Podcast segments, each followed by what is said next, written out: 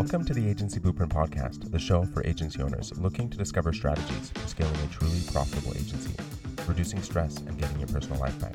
I'm Robert Patton, international bestselling author, business coach, and contract CFO for creative agencies. Really quick before we jump into the show today, I have a gift for you. If you're an agency owner and you want to know how to structure your lead gen, sales, and operations in a simple, streamlined manner that is less headache and way more profitable, then I want to give you my latest book called The Agency Blueprint. It's free for you when you go to creativeagencysuccess.com forward slash ebook. If you're not happy with your agency performance, then this book is for you. You can also grab the link for the book in today's show notes. Thanks. And now for the show.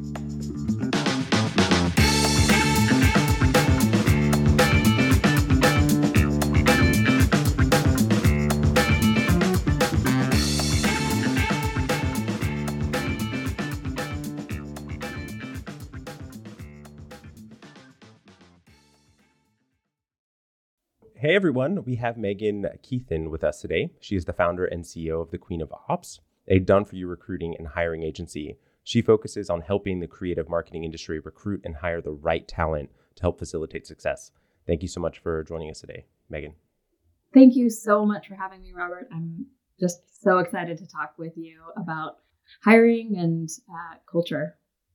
Likewise, looking forward to it. I'm sure that we will help a lot of people today. So, what I'm seeing happen a lot right now when it comes to recruiting and hiring is that talent is becoming harder and harder to find, at least with my clients. Are you seeing the same thing? And what do you think is sort of contributing to that at the moment? Definitely, talent is becoming harder to find. Um, I think that people are out there, but they are less willing to make moves for anything less than kind of this almost a utopia is what we're seeing. They need to to really see that it's advantageous to them. Um, it's actually really similar to kind of about a decade ago when we were coming out of the Great Recession. People were like hesitant to make moves because they had this stability. They'd maybe survived for the entire recession uh, in that business or in that company. Um, and the the move had to be really worthwhile for them to give up that kind of stability. At the same time, people are really eager to get themselves into better positions. Um, they're just being really picky about who they talk to and how they go about searching. Hmm, that's quite interesting. I, I hadn't really thought about it from the stability perspective. I'm sure that you see this a lot more than me, being in the space that that you're working. So, when it comes to being able to project that stability to a potential recruit, what would you suggest to be able to help make them feel more stable? I mean, I imagine with everything that's happened and being able to and seeing so many people losing their jobs and knowing I have one right now, I don't want to mess that up and end up like so many other people. What would you say helps them feel a little bit more comfortable making that move to working at a new agency? So it's almost like marketing, but from a different angle, right? So we got to think about like who's the best voice with the right message for these kinds of people. And for me, I like to let my team actually do the selling when we are, you know, making a new hire. And we we recommend this to our clients as well, is that they have the opportunity that that their candidates have the opportunity to speak with someone who is like completely sold on the team and the culture and the work that the business is doing. Um, preferably someone who has been there for long enough. You know, I'm not going to be very excited about talking to someone who's been there for two weeks or even two months, but someone who's been with the company for two years or eight years, that's someone who I will listen to. I think that that's a, a great point out, right? That you look at it as marketing and selling to a recruit. And I think that so many people miss this particular piece is that the largest line item that you're going to have in your financial as an agency is your team, is your talent.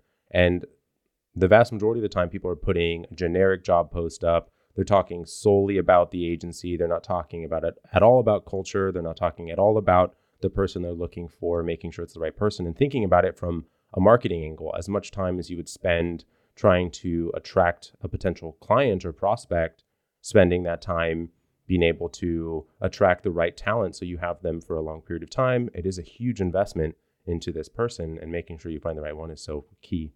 Yes, we we oftentimes will encourage our clients to build out an avatar of who is the person that is working at their company. Like when they they step into and like we do this with clients all the time we think who is our client? Even before we have that client we say who is this person? If, we're about to make a shift in the way that we serve or uh, in the market that we are providing to we think about that avatar um, but we don't we don't do that when we're looking at who we're bringing onto the team which actually is the the biggest factor when it comes to actually serving those clients and and making sure that the avatar we want to serve with the offer you know it, it's we have to we have to do that we have to spend the time to decide who is the right person for this bus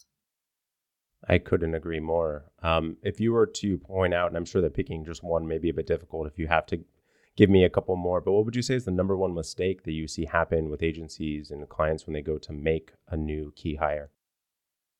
I think the biggest mistake is not truly defining the position.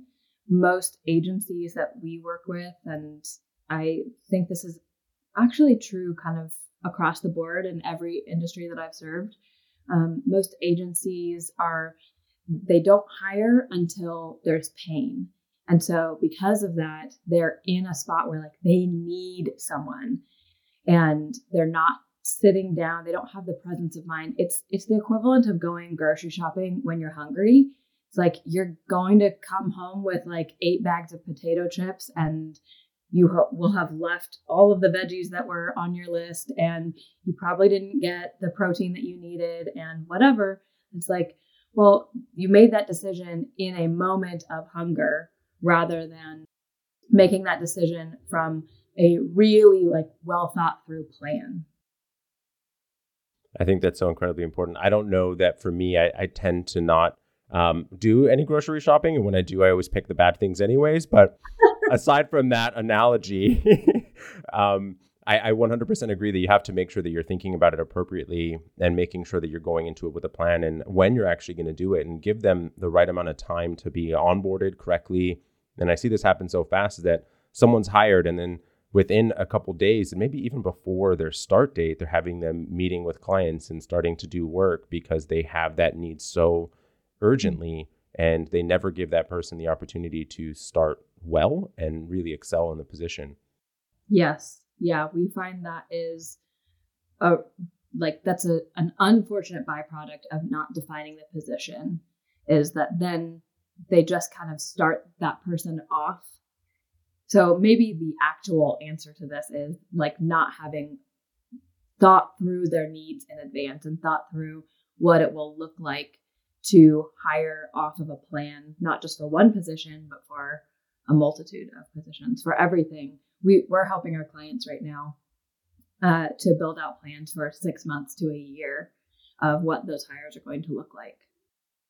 I absolutely love that. And having sort of tick marks in what your average revenue's been and how many clients you actually have in the pipeline that allows you to have predictors of I know that we reliably close this much in revenue with this much in the pipeline that we can afford to start hiring XYZ team members so that we can start being ahead of the hiring rather than constantly behind feeling like you're never going to get ahead of it.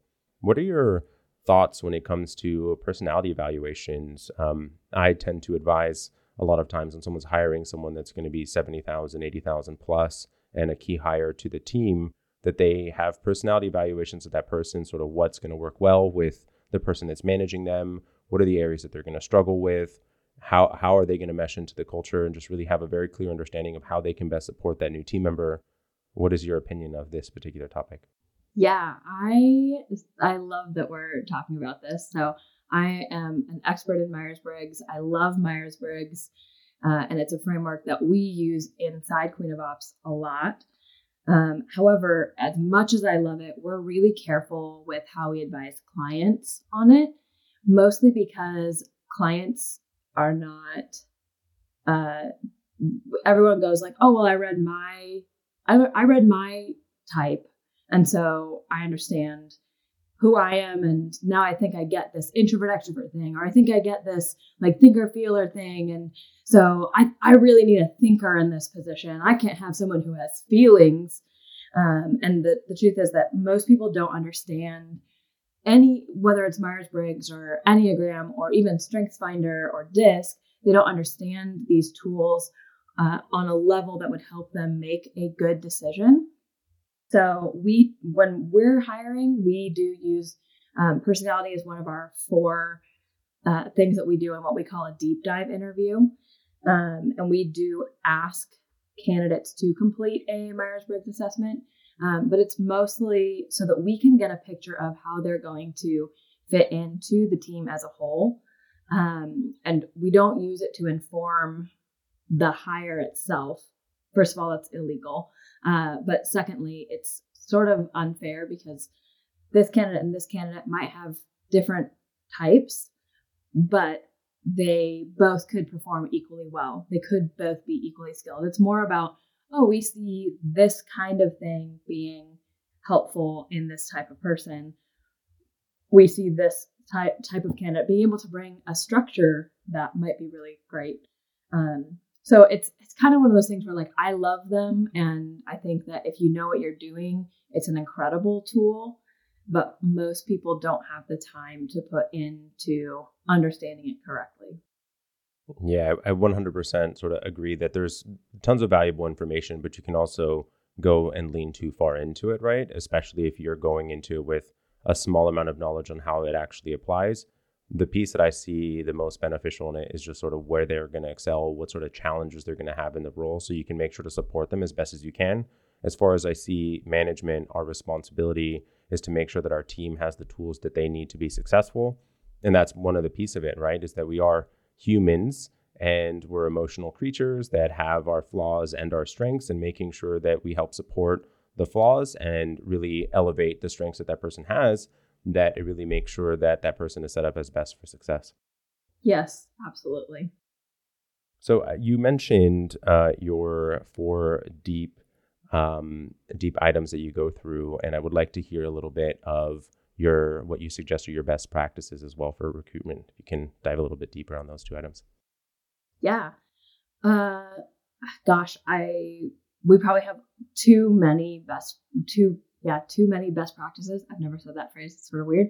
Too many best practices to list them all right now, but if I'm thinking of kind of the the top few, uh the the well that you draw from is going to affect the quality and also the number of wells that you draw from will give you better access to the kind of quality that you want. So, one of the things that we see is that a, a lot of times companies will they'll just post on social media. They might throw a post up on Indeed, one platform here, one platform there. They're not really they're they're it's the sort of approach that like oh well people are out there looking for us and so the right person is just waiting for our opportunity to hit them in the face.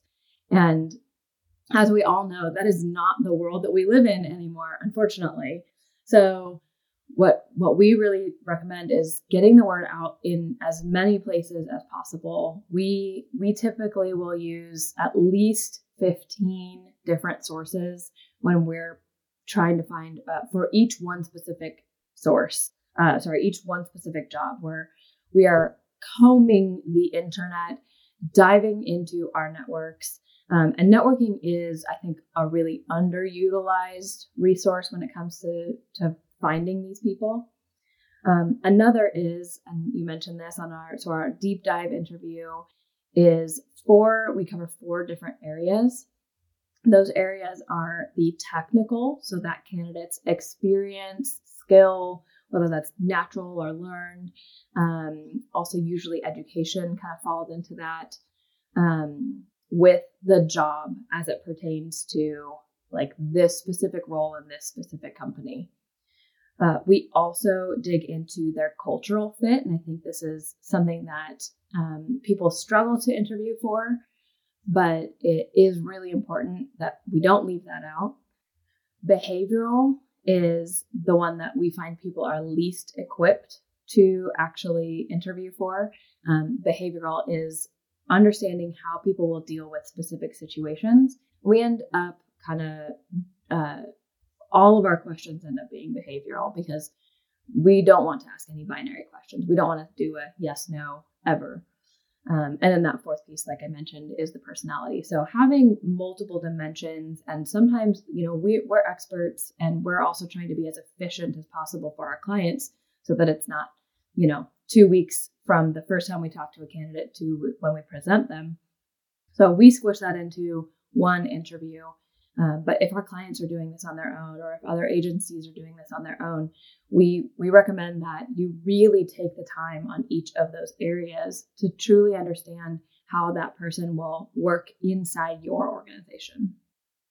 I think that's so incredibly valuable. Um, I mean, what I think is so funny about it is that as you were talking about that we just expect people to just come and knock on our doors. I think that that sort of transcends not just hiring, but also with clients and prospecting, that that's how agencies tend to go about both and mm-hmm. no, they don't just come knocking on our door as much as I would love that every potential prospect would just come knock on my door every single day.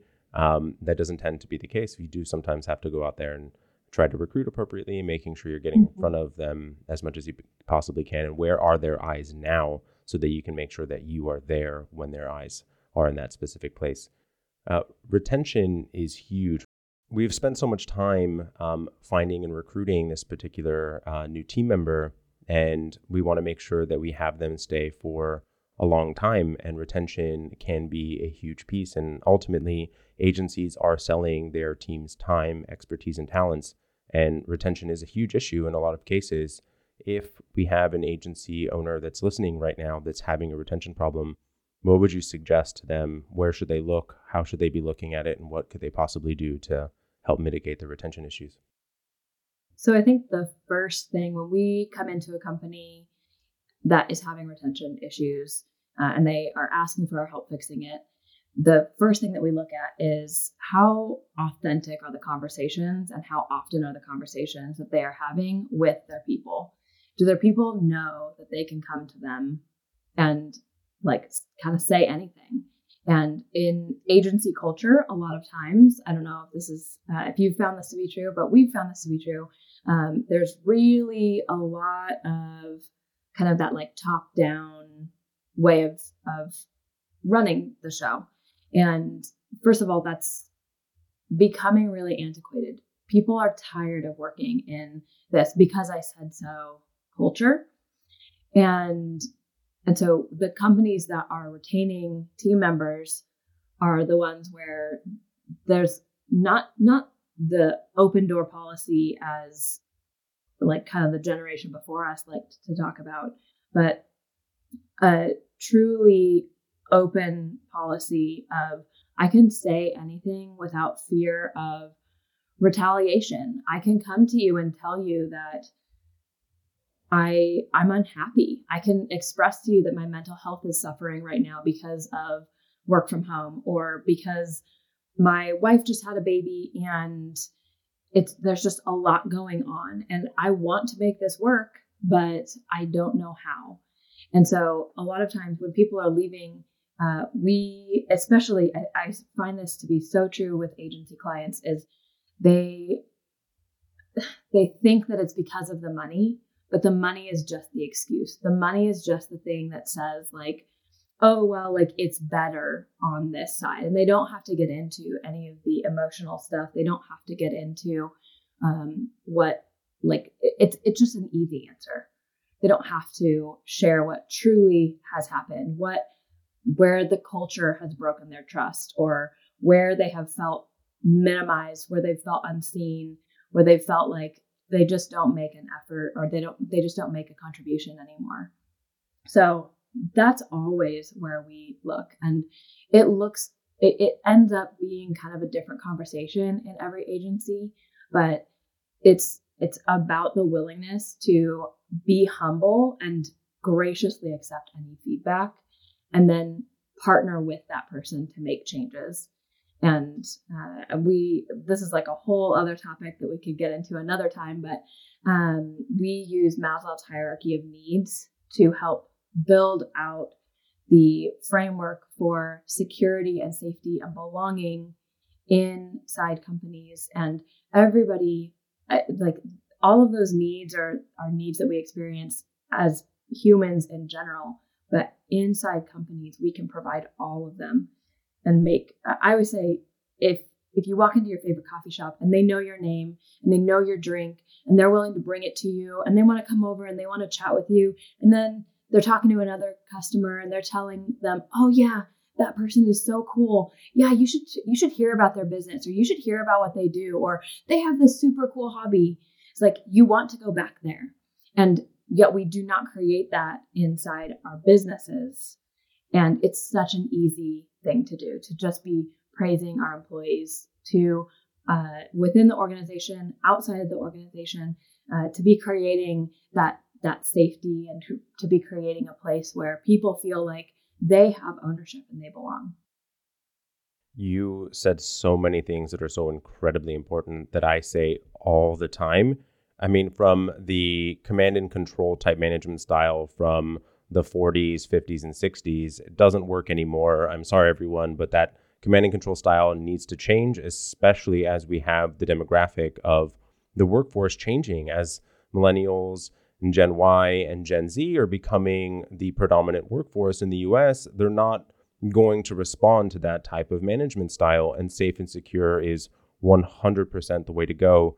And yes, I know every single time someone says, you know, I feel like someone's going to leave, I think that I need to give them more money. And it's like, hmm, you've missed the first two reasons. And I say this all the time the top three reasons. These are the three reasons. The number one reason that someone comes to work is for being part of a team, knowing that they have, we are a tribe animal, we're a herd animal. And that is creating the first base foundation of what a human being needs to feel safe and secure is a tribe, is a community, is a team.